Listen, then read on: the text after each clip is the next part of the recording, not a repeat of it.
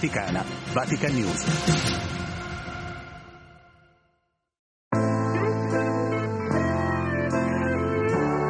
La finestra del Papa. Il mondo secondo Francesco.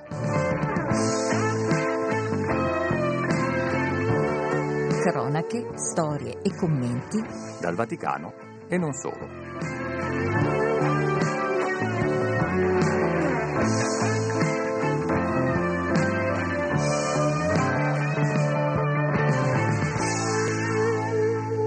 Undici e cinque, buon lunedì, benvenuti alla finestra del Papa, come sempre da chi? Da Marina Tomarro e Federico Piana, grazie a tutti quelli che ci stanno Buongiorno. seguendo in questo momento. Cara Marina, come va? Buon lunedì, buon Va inizio bene, settimana. Oh, Tutto bene, tutto a posto. si quindi- inizia sempre alla grande, no? Esatto, esatto, esatto. Oggi, anche oggi sarà una puntata molto ricca, Eh abbiamo tanti appuntamenti. E già due ospiti pronti, eh? Abbiamo già due graditissime ospiti pronte e detto salutiamo, salutiamole intanto. Salutiamole, Suor Emanuela, eh. buongiorno.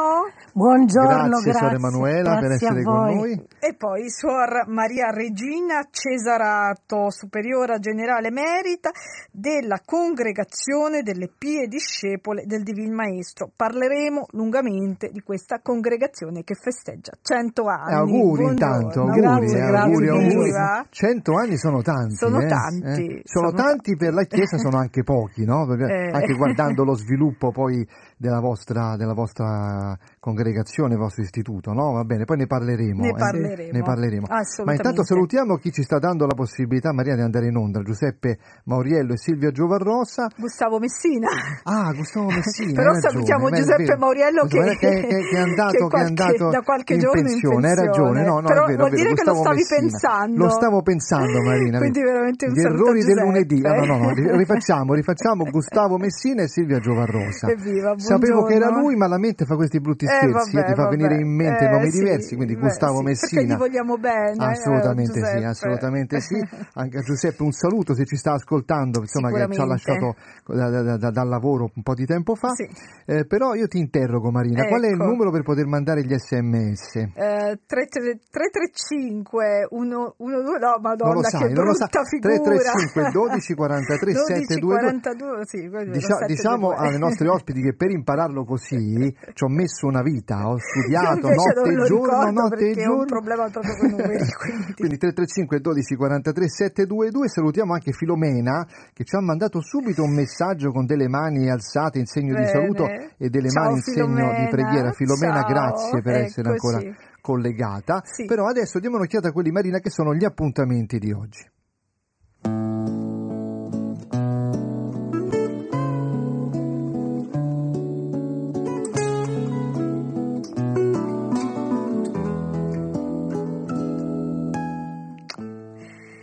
Allora oggi cari amici è il 5 febbraio e la Chiesa ricorda San Ca- Sant'Agata, Vergine e Martire a Catania e facciamo davvero auguri di cuore a tutti gli amici catanesi che sappiamo che in questo momento stanno festeggiando questa la santuzza, questa cara santa di cui poi magari ne parleremo caro Federico. E poi oggi è Santa Adelaide, abbadessa e la beata Elisabetta Canori Mora, una bellissima figura di cui pure mi piacerebbe poterne parlare.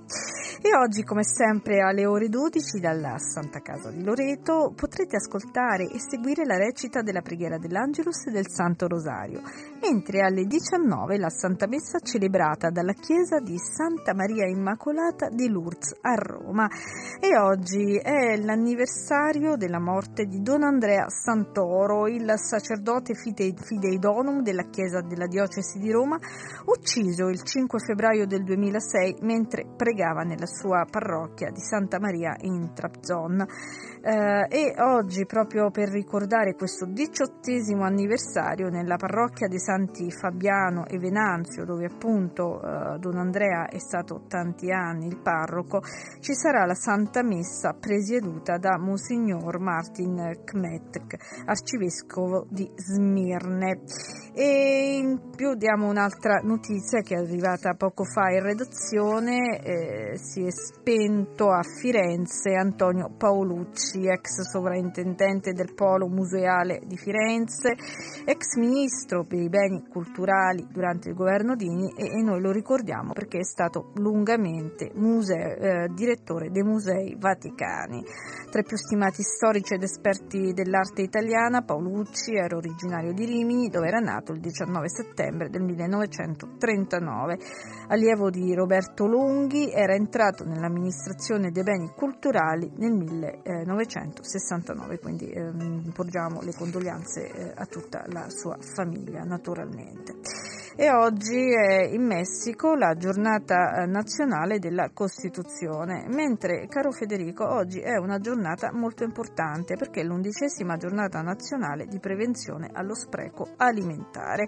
E ti preannuncio che parleremo di questa cosa con uh, delle suore molto speciali tra qualche giorno. Ecco, questo è molto importante perché lo spreco alimentare sì deve essere eliminato. Esatto, eh? esatto, Pensa, esatto. Pensiamo a tanti paesi che non hanno nulla da mangiare, sì, no Marina? esatto, e noi invece qui che sprechiamo. Ed è un tema, un tema molto interessante. Sì, che lo tratteremo. Lo tratteremo quindi, oggi abbiamo dato solo l'annuncio, giorno. però fra qualche giorno avremo un approfondimento proprio su questo tema dello spreco alimentare. Salutiamo ancora Filomena che ha scritto buongiorno affettuoso a Marina e Federico, un appuntamento Grazie. a cui non cerco di non, non manco mai. Non ecco. manco mai. Bello bene. il titolo, La finestra del Papa, a noi eh, ci piace molto, ci affacciamo da questa finestra perché possa con la sua eh, diciamo così parola guidarci Bene. e guidarci sulla strada della fede. Grazie, grazie, Grazie, davvero Filomena. a Filomena, sintetizzato un po' il suo messaggio, ma tra poco davvero parleremo di cose abbastanza interessanti, interessanti, cominciando da questo centenario. eh? Esatto. Tra poco. Quindi restate con noi.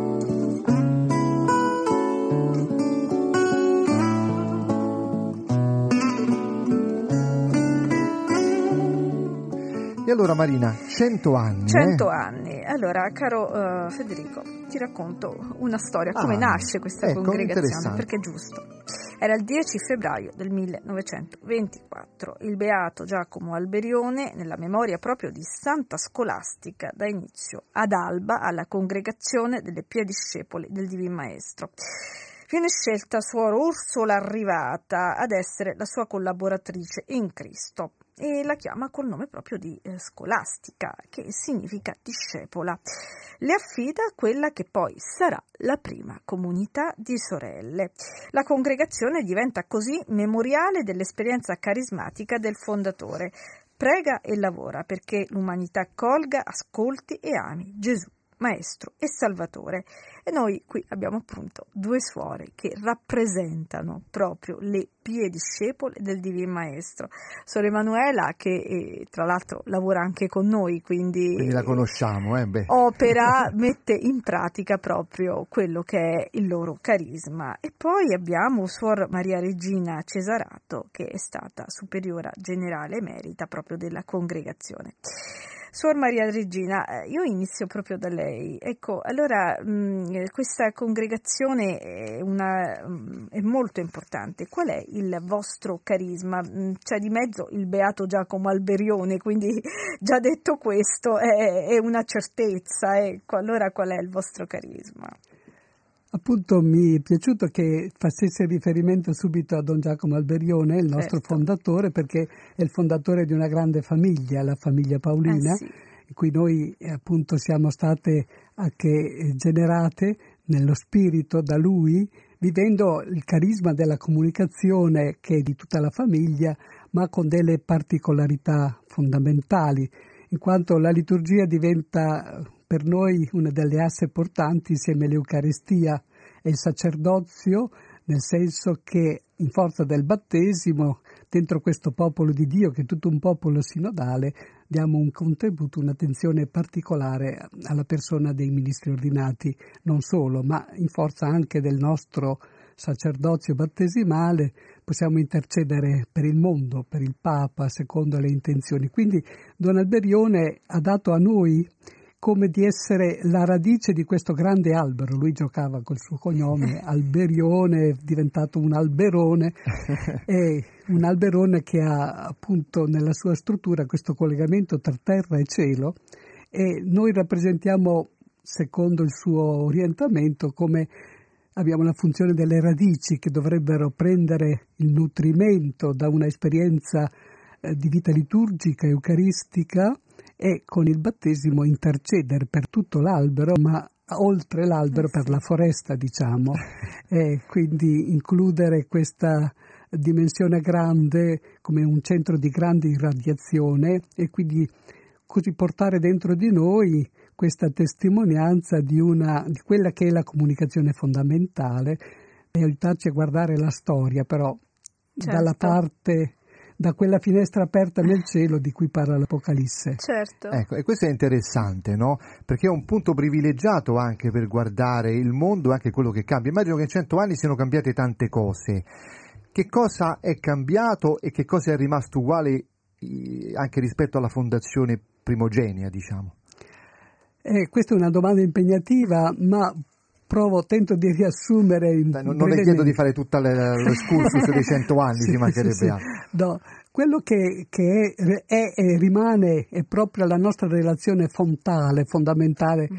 con il Cristo crocifisso e risorto come discepole, comporta il nostro nome, del mattino di Pasqua, come donne che annunciano la risurrezione e dunque che guardano anche la storia da un punto di vista di trasformazione che avviene proprio non per forza nostra soltanto.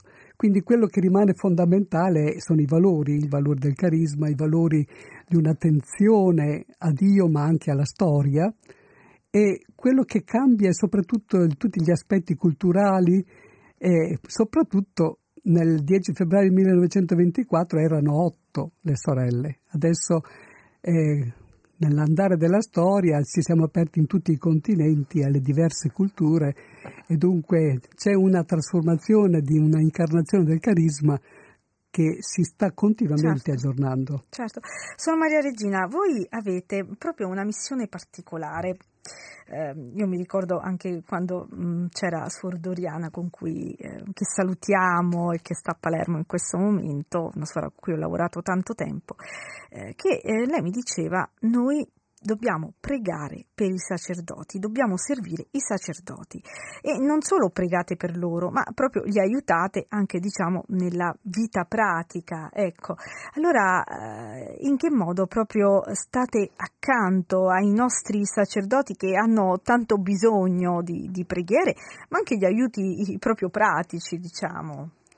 È interessante questo perché Don Alberione nella possibilità appunto e anche nell'impostazione del suo tempo, del secolo scorso, ci ha sempre messo accanto come donne consacrate a degli uomini consacrati. Quindi è una relazione, diciamo, che parte da dei presupposti che rispettano l'ordine creazionale che Dio ci ha fatto maschi e femmine fin dalla creazione e dunque di portare avanti questo servizio eh, come Maria nei confronti di Gesù, diceva Don Alberione. Eh, ma oggi come c'è una evoluzione, il carisma non cambia, ma le opere che esprimono il carisma cambiano continuamente e anche nelle diversità culturali.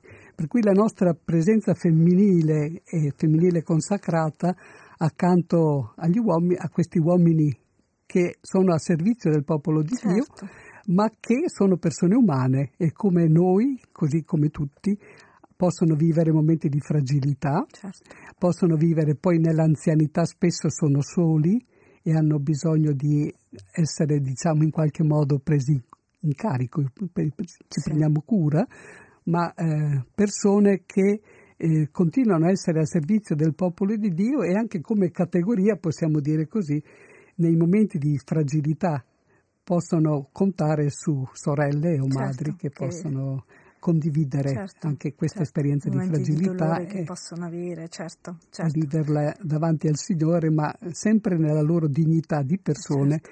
e di persone a servizio di una comunità. Questo è bellissimo. Allora Marina, mm. parlavamo di sacerdoti sì. e adesso cambierei un attimo discorso sì. per poi anche condividere con loro, le persone che sono qui, certo. una nota molto importante della dottrina della fede, perché eh, il Papa ha approvato questa nota che si chiama Gestis Verbisque, con la quale è stato ribadito che la materia e le formule dei sacramenti non possono essere cambiate, perché che è successo nel tempo? In tante parti del mondo alcuni sacerdoti hanno cambiato le formule, ad esempio del battesimo, c'è una formula che viene citata appunto dal prefetto Fernandez, io ti battezzo nel nome del creatore oppure eh, ti battezzo a nome di mamma e del papà. Insomma, questo rende invalidi certo. i sacramenti, e soprattutto anche il battesimo, in questo caso si parla di battesimo. Molti sacerdoti eh, hanno scoperto purtroppo che il loro eh, battesimo era praticamente nullo e hanno tutti, di conseguenza hanno perso tutti i sacramenti, hanno dovuto rifare, quindi anche il sacerdozio era nullo. Io saluto eh, Don Francesco Scalmati, teologo e parroco che al telefono con noi. Don Francesco, grazie. Buongiorno. buongiorno. Per, far, per, far, capire a chi ci ascolta perché è una cosa eh, pericolosissima cambiare formula in materia dei sacramenti. So, io ho citato il battesimo, ma potrebbe essere qualsiasi altro sacramento. Sì, qualsiasi no? altro sacramento. Forma e materia devono rimanere sempre quelli nella loro essenzialità e nella loro radicalità aderenti alla parola di Dio e come i concili ce l'hanno tramandati. Ecco, questo documento, questi pochi punti che la Congregazione della Fede ha proposto traggono spunto proprio da San Tommaso, da Concilio dei Trento dalla Sacro Santo Concilio del Vaticano II, quello che emerge è che proprio noi siamo chiamati ad agire in persona Cristi quando celebriamo e quindi è Cristo colui che celebra. Noi siamo strumenti, siamo ecco, a servizio. È bellissima una delle citazioni fatte da questo documento che ci dice eh, una frase di Sant'Agostino meravigliosa che citando la Genesi dice come il Signore Dio ha fatto addormentare Adamo e dalla costola ha creato Eva, così ecco, sulla croce dalla morte di Gesù, da quel fianco trafitto, è nata la Chiesa con i suoi sacramenti. Quindi ecco, noi siamo legati a quello. Ecco, I sacramenti eh, eh, sono essenziali e soprattutto dopo anche l'intervento del Papa fatto a, lo scorso 26 gennaio, mi sembra, all'assemblea plenaria del Dicastero, che diceva che oggi il mondo ha bisogno di profezia e di testimonianza. Ecco, e il nostro tempo ha bisogno in particolare urgenza di questi profeti di vita nuova e testimoni di carità soprattutto radicati dalla forza salvifica dei sacramenti. Quindi ecco, se questi sacramenti non sono validi, eh, vana è la nostra parola, vana la nostra profezia e la nostra testimonianza diventa ecco, oh, fumo negli occhi. Invece noi dobbiamo radicarci in questi sacramenti che hanno forma e materia ben precisa. Ecco, la materia può essere l'acqua, il pane, l'olio, il vino, ecco, la forma, ecco, l'imposizione delle mani, una croce sul, ehm, sulla fronte, eccetera, eccetera, eccetera. Quindi forma e materia devono rimanere queste, così le parole, le parole che ecco, eh, sono che non sono de- degli orpelli, insomma, le parole, no? no? no le parole sono ferme. Ecco, certo, nella liturgia c'è tanta possibilità, dice questo documento, di, eh, di, di, fantasia, però ecco, nei sacramenti ecco, queste parti sono essenziali da rispettare perché ecco, ehm, ne vale della, eh, come dicevi tu all'inizio citando quei sacerdoti che si sono scoperti l'invalidità di tutti i sacramenti celebrati, pensa un po' Ecco, ecco, la grazia che non abbiamo potuto donare, non hanno potuto donare dopo aver scoperto questo. No? Quindi ecco, tutti, ecco, io ritorno a sottolineare non solo il sacramento del battesimo della Cresima che tanti giornali mm-hmm. hanno citato così, ma tutti e sette i sacramenti hanno quella validità se eh, le parole, se per esempio il consenso del matrimonio, se ecco, eh, sono quelle che eh, la Chiesa ha stabilito nel corso dei secoli.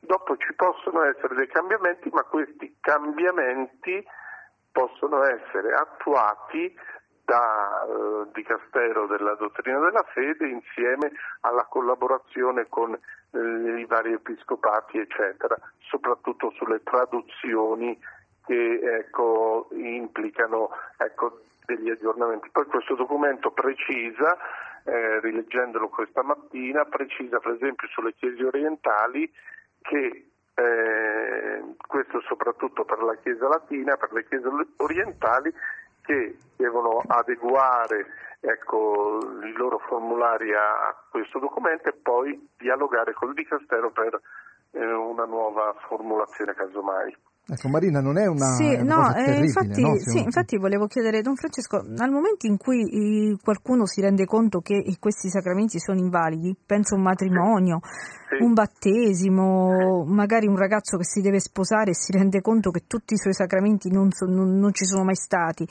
eh, come si fa?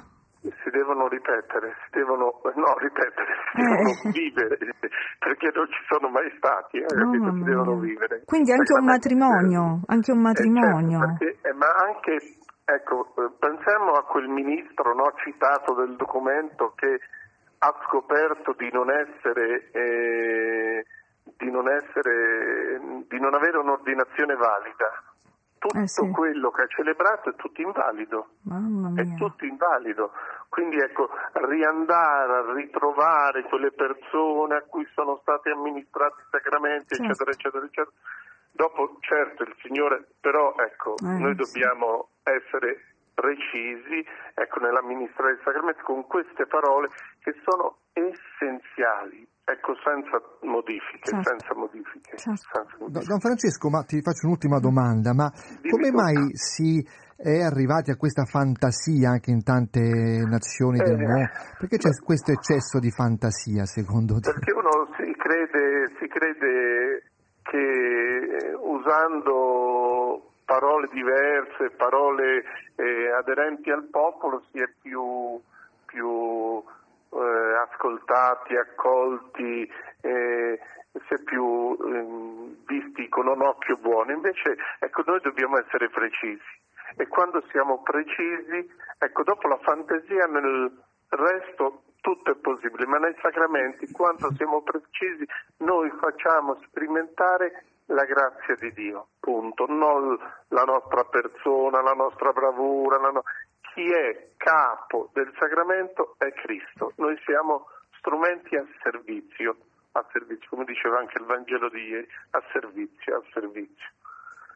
Bene, grazie, Grazie. a Don Francesco Scalmati davvero. Prego. eh. Grazie, don Francesco. prego, prego, Grazie. Arrivederci, prego, buon lavoro. prego. È terribile, no Marina? Sapere che un sacerdote, Eh, sì. appunto parlavamo di sacerdoti Sì, prima, suore, sì. E... che alla fine... Suor non- Maria Regina è una roba che io penso magari a tante coppie che pensavano di essere sposate, non lo sono, bambini che pensavano di avere il sacramento del battesimo, invece eh, non c'hanno niente. È una cosa mh, brutta. O dei sacerdoti, ancora peggio, che pensavano di essere consacrati, invece no. È te- cioè, è una cosa terribile.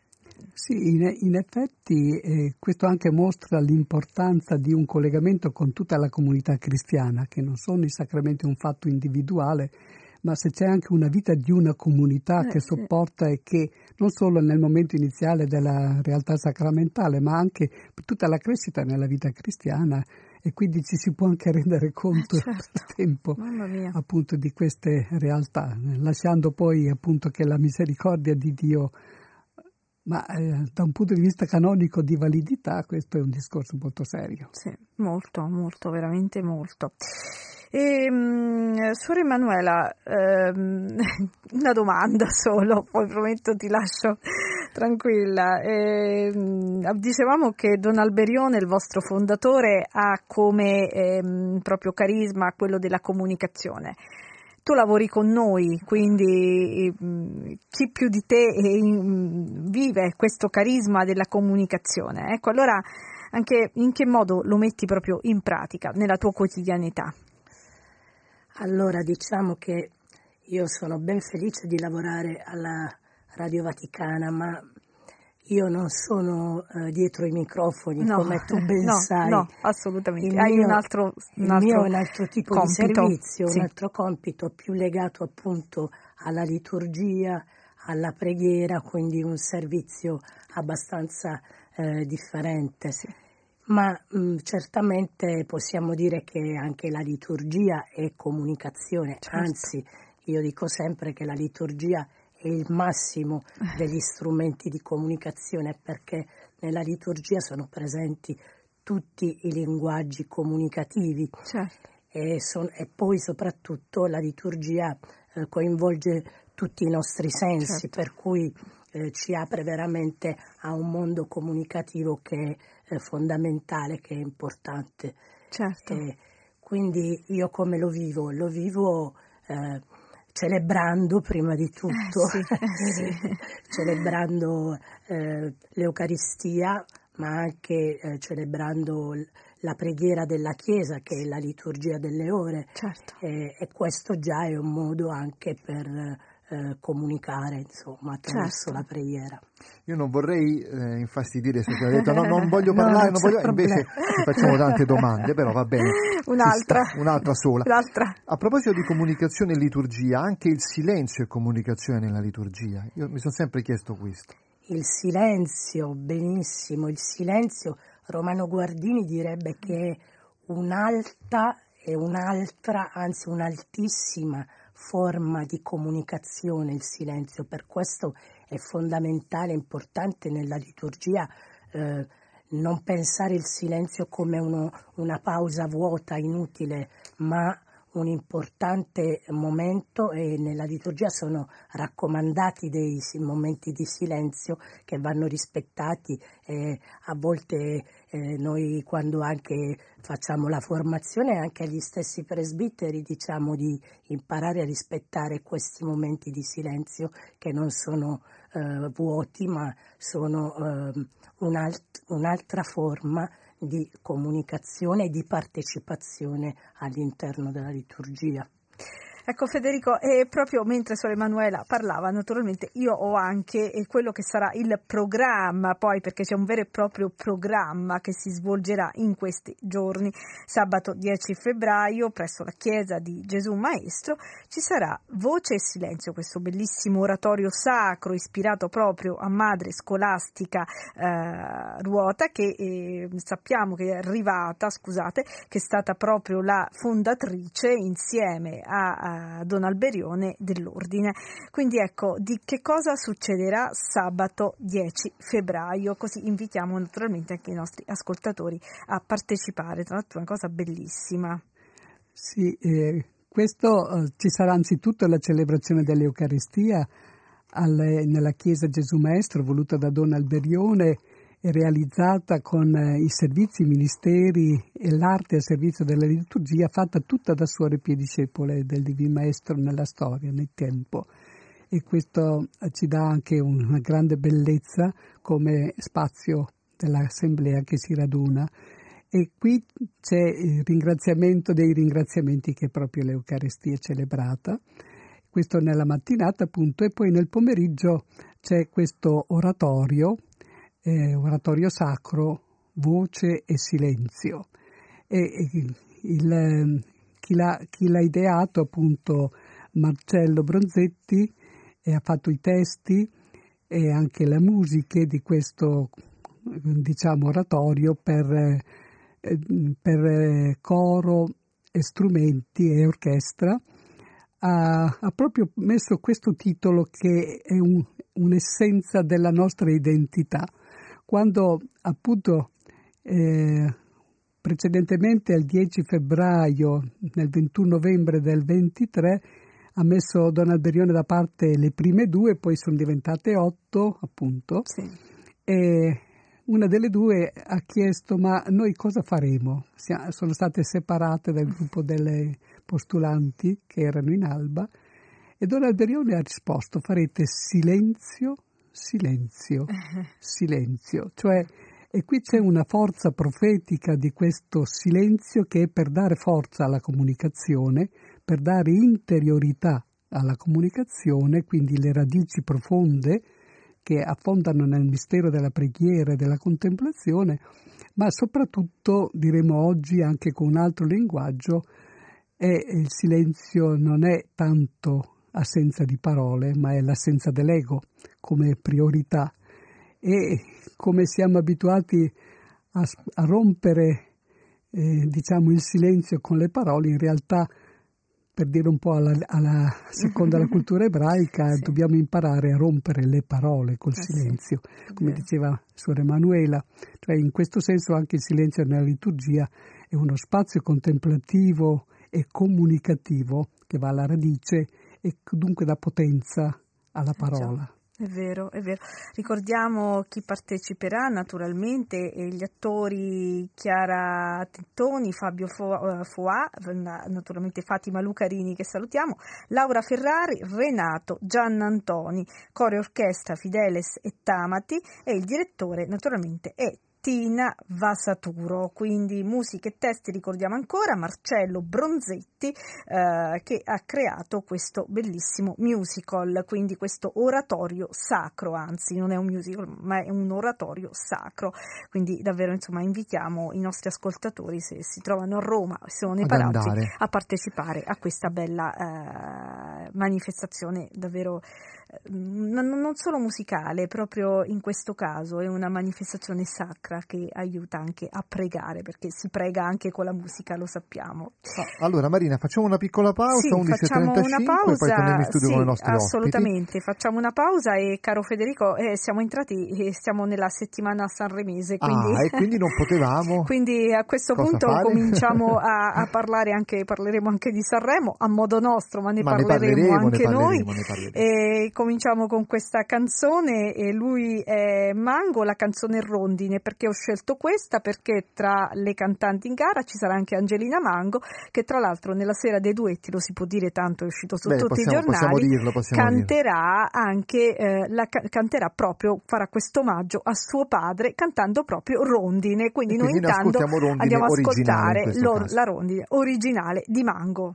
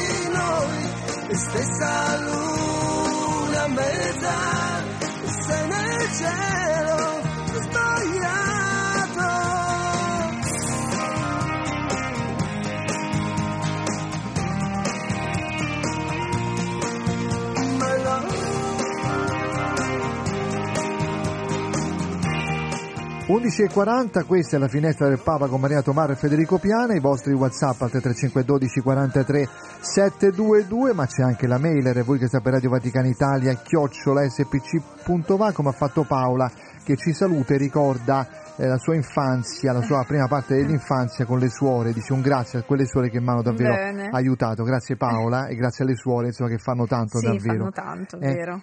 E a proposito di suore, intanto salutiamo anche Bruno Orti e Silvia Giovarosa che stanno gestendo la parte tecnica, un ciaone da- Ciao. dallo studio e poi però dobbiamo introdurre un altro argomento molto interessante perché ieri si è concluso un giubileo straordinario Sì. delle consacrate e dei consacrati da tutto il mondo sono arrivati qui per conoscersi, per frequentarsi, soprattutto per condividere delle storie davvero particolari, storie anche lontane e per mettere, come dire, anche una piccola pietra per il giubileo del 2025, cominciare a prepararlo.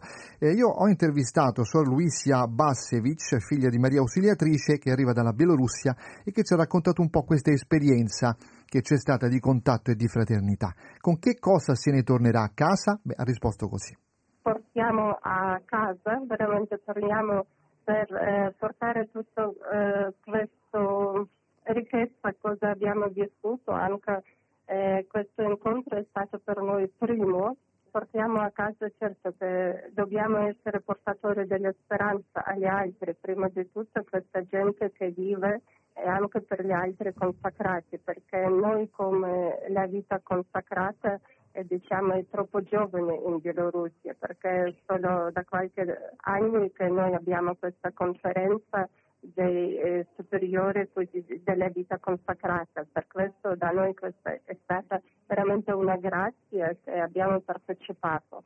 Eh, quali sono stati i momenti di questo incontro che più l'hanno toccata profondamente come consacrata? che noi come siamo diciamo così da tante nazioni, da, da tanti paesi che sono venuti, ma veramente siamo sentiti come in una famiglia.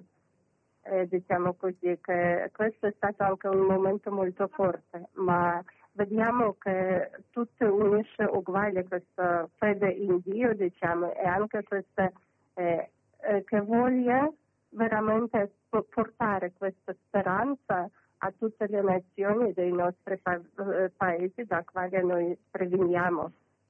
Eh, questo incontro è stato fatto anche in vista del giubileo del 2025. Che eh, ruolo potranno avere e avranno i consacrati e, le consacrate nella preparazione del giubileo? Quando torniamo nei nostri paesi dobbiamo avere anche questa prontezza forse di dare eh, fiducia e dare speranza agli altri per guardare con gli occhi nuovi che possiamo dare questa speranza anche agli altri religiosi e stare più vicino alla gente, io penso così. Eh, Senta, in questo incontro si è parlato anche di speranza, speranza di pace, sappiamo la guerra in Ucraina, in Terra Santa. Ecco, per quanto riguarda il suo paese, la Bielorussia, ecco, come si può concretizzare questa speranza di pace vista la situazione nel suo paese? Sì, perché noi siamo alla frontiera e con un paese, con l'altro, con la Russia e con la Bielorussia. È per questo che noi dobbiamo ascoltare anche questa gente, perché eh, nelle eh, tante famiglie sono, diciamo così, famiglie miste. Uno proviene dalla Bielorussia, l'altro proviene dall'Ucraina oppure dalla Russia stessa. E così dobbiamo ascoltare questa gente e io penso che eh, prima di tutto questo e dopo parlare con loro e dopo spiegare a loro che non lasciare soli è questo più importante, che noi stiamo vicino a loro. Eh, Marina, hai sentito eh, no? sì. l'impegno delle consacrate e dei consacrati da tutto il mondo, insomma, sì, è stato sì. bellissimo, un incontro davvero importante. Sì, molto importante. Allora, è un altro tema di cui proprio vogliamo parlare, è il tema delle vocazioni. Sor Maria Regina, ehm, voi tra l'altro proprio in questo centenario avrete una gioia immensa perché otto giovani faranno proprio la professione perpetua otto ragazze faranno la professione perpetua. Ecco, allora eh, che cosa vuol dire e anche questa importanza delle vocazioni? Noi si, mh, spesso mh, proprio durante la messa c'è la preghiera per le vocazioni, preghiamo perché arrivi naturalmente operai alla messa del Signore, si dice. E allora ecco quanto è importante pure questo discorso delle vocazioni e queste otto giovani che faranno la vocazione perpetua. Questa significa che eh, anche da un punto di vista giuridico una, eh, si impegnano davanti al popolo di Dio a essere piedisepoli del Divin Maestro secondo una regola di vita, facendo comunione con le comunità e nelle mani della Madre Generale, nel senso che la vita viene affidata a Dio totalmente, ma attraverso le fragili mani di una persona umana. Certo. E questo indica che il Signore continua a suscitare eh, nella Chiesa e quindi anche nella nostra congregazione, nella famiglia Paolina, eh, qualcuno o qualcuna che si mette a totale disposizione perché è chiamata a questo, per servire il popolo di Dio, per aiutarlo a crescere e soprattutto per rispondere a un amore mm. che ha ricevuto, una Bello. chiamata. Sono otto queste giovani è un, è un gruppo internazionale sì. che ha fatto un tempo di preparazione qui a Roma, come otto erano le prime che è hanno vero. incominciato. Non è solo una coincidenza, è una dio-incidenza. Eh sì, una dio-incidenza. Sor Maria Regina, ma come nasce appunto questa vocazione? E, ad esempio, posso permettermi di chiedere come è nata la sua vocazione di, di sorella e poi di scegliere proprio le Piediscepoli come eh, congregazione? Penso che alla base di ogni chiamata, anche della mia, c'è una esperienza, che è un'esperienza di innamorarsi, perché è questione di amore. Eh sì. eh, è un fatto misterioso per cui a un certo punto, quando uno si affaccia alla vita, si domanda che senso darle a questa vita. E allora ci sono molte vie, ci sono anche tanti cammini che poi eh, il Signore dispone nella nostra vita che eh, appunto secondo la, la, fede non avviene niente a caso, quindi ci sono degli incontri, anche nel mio caso io ho fatto un processo più lungo, più graduale diciamo di contatto eh, con questa congregazione delle Piediscepole per cui ancora in giovane età eh, ho incontrato la comunità e ho avuto possibilità di fare quello che si chiama un discernimento, cioè prolungato con l'aiuto certo. anche di, di, persone illuminate che ho avuto la fortuna di incontrare. Io nella mia vita ho incontrato molte persone meravigliose. Eh, anche nel mio servizio eh, nelle varie parti del mondo. Uh-huh. E anche a Lusmi, che anche lì ho avuto contatto con delle donne straordinarie nella ordinarietà, straordinarie perché capaci di amare, di prendersi cura delle fragilità degli altri senza lasciarsi coinvolgere in vittimismi, ma essendo come era madre scolastica la nostra prima madre, una donna che aveva una capacità di sentirsi amata da Dio prima di tutto, certo. che lei alla fine anche lei ha fatto una scelta tra una proposta di matrimonio e la vita di consacrazione uh-huh. e ha concluso, eh. non senza fatica e non senza dolore, eh, tu certo. solo Signore basta. Eh, certo. Posso fare una domanda certo. un po' cattivella, diciamo, se me lo permettete, che riguarda le vocazioni, la crisi di vocazioni. Secondo lei questo innamoramento manca o c'è e le persone, le ragazze in questo caso, non lo vedono, non lo vogliono vedere, sono riluttanti a rispondere alla chiamata? Cosa sta accadendo?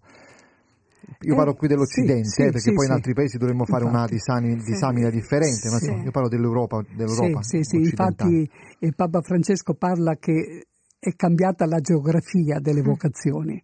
Per quello che riguarda il nostro continente e soprattutto il mondo occidentale, noi viviamo una forma di deserto secondo la prospettiva tradizionale, ma ci sono nuove forme di consacrazione, per esempio, parlando dell'Italia, l'Ordo Virginum, di queste eh, donne, ragazze, eh, che rimangono diciamo nella famiglia ma che sono professioniste ma si fanno la consacrazione virginale che è un'istituzione molto antica nella Chiesa, nelle mani del Vescovo e restano a servizio della comunità ecclesiale. Rimanendo laiche però. Rimanendo, rimanendo sì, laiche. continuando a fare la loro professione, anzi è raccomandato che abbiano una professione, un'identità. Certo, certo. Eh, sì.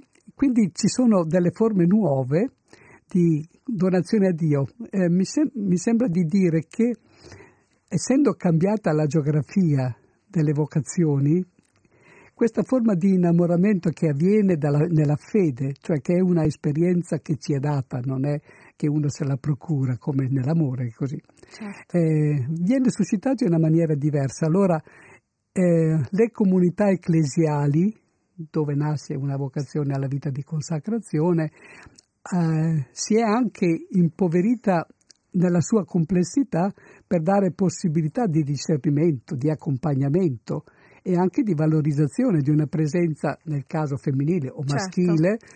che possa edificare la comunità cristiana, ma a partire da atteggiamenti diversi. È cambiato totalmente anche la comprensione che la donna ha di se stessa certo, certo, e quindi anche di darsi così la possibilità di, una, di rispondere in questo modo che è abbastanza singolare in alcuni casi. Qualche giorno fa avete fatto un convegno molto importante, la voce della donna nei ministeri della Chiesa, un dialogo sinodale. Eh, molti sono venuti naturalmente in questo incontro a parlare, tra cui anche alcune pastore e tra le pastore proprio c'era anche Linda Magi. Allora ascoltiamo che cosa ci ha detto a proposito di questo bel convegno che avete eh, fatto fatto presso la Casa del Divin Maestro ad Ariccia. Prima di tutto perché ci confrontiamo con esperienze diverse di Chiesa dove la leadership femminile è vissuta in modo diverso e la grammatica ecumenica, lo stile ecumenico ci ha insegnato che affrontare questioni confrontandosi con chiese sorelle per capire come le chiese sorelle si muovono rende tutte un po' più ricche. E poi noi siamo donne e il movimento ecumenico nasce soprattutto in ambito femminile dove le donne da subito si riconoscono intercristiane, si riconoscono, riconoscono che questi paletti legati alle diverse confessioni sono un po' strette, per cui il movimento delle donne è da subito un movimento ecumenico, dove il confronto sul ruolo delle donne nelle chiese, nella società, nella famiglia, eh, nei monasteri, nei conventi è un movimento trasversale. Anche nel recente sinodo si è tanto parlato della presenza della donna nella Chiesa e l'importanza proprio della presenza de- femminile. Ecco, allora qual è il suo parere in tutto questo? Quanto è importante proprio la presenza di noi donne all'interno della Chiesa? E la Chiesa è quella realtà dove uomini e donne annunciano, proclamano e vivono le grandi meraviglie di Dio una chiesa dove vo- una voce è azzittita è una chiesa mutilata, amputata. E allora la responsabilità di ridare voce a una categoria di persone, in questo caso le donne, è una responsabilità che riguarda tutta la Chiesa e, e la credibilità di tutta la Chiesa, per cui questa questione è una questione fortemente legata a, alla proclamazione della parola di Dio, al sogno di Dio, all'Evangelo. Non è tanto una questione di potere o di lotta, di rivendicazione di quote rosa, in gioco c'è molto di più che la visibilità delle donne, c'è la credibilità di una Chiesa che deve rendere evidente che in questo luogo tutte e tutti sono riconosciuti come figli e figlie di Dio chiamati ad avere la responsabilità di annunciare, di vivere l'Evangelo. Pastora, da poco si è conclusa anche la settimana di unità dei cristiani. Ecco, allora quanto sono importanti anche iniziative del genere per essere davvero tutti in comunione? è vero, sono molto importanti e tutto sommato abbiamo fatto un grande cammino, un cammino ecumenico. Spesso ci lamentiamo della situazione delle nostre chiese, del calo di vocazione, delle fatiche con i giovani. Eh, dobbiamo invece gioire perché ci è stata data una stagione inedita per la Chiesa, dove chiese e sorelle si incontrano, si confrontano, eh, si incoraggiano a vicenda è cambiato uno stile tra le chiese. Le chiese che noi lasceremo alle generazioni future probabilmente sono chiese più fragili, più marginali, ma sicuramente più accoglienti.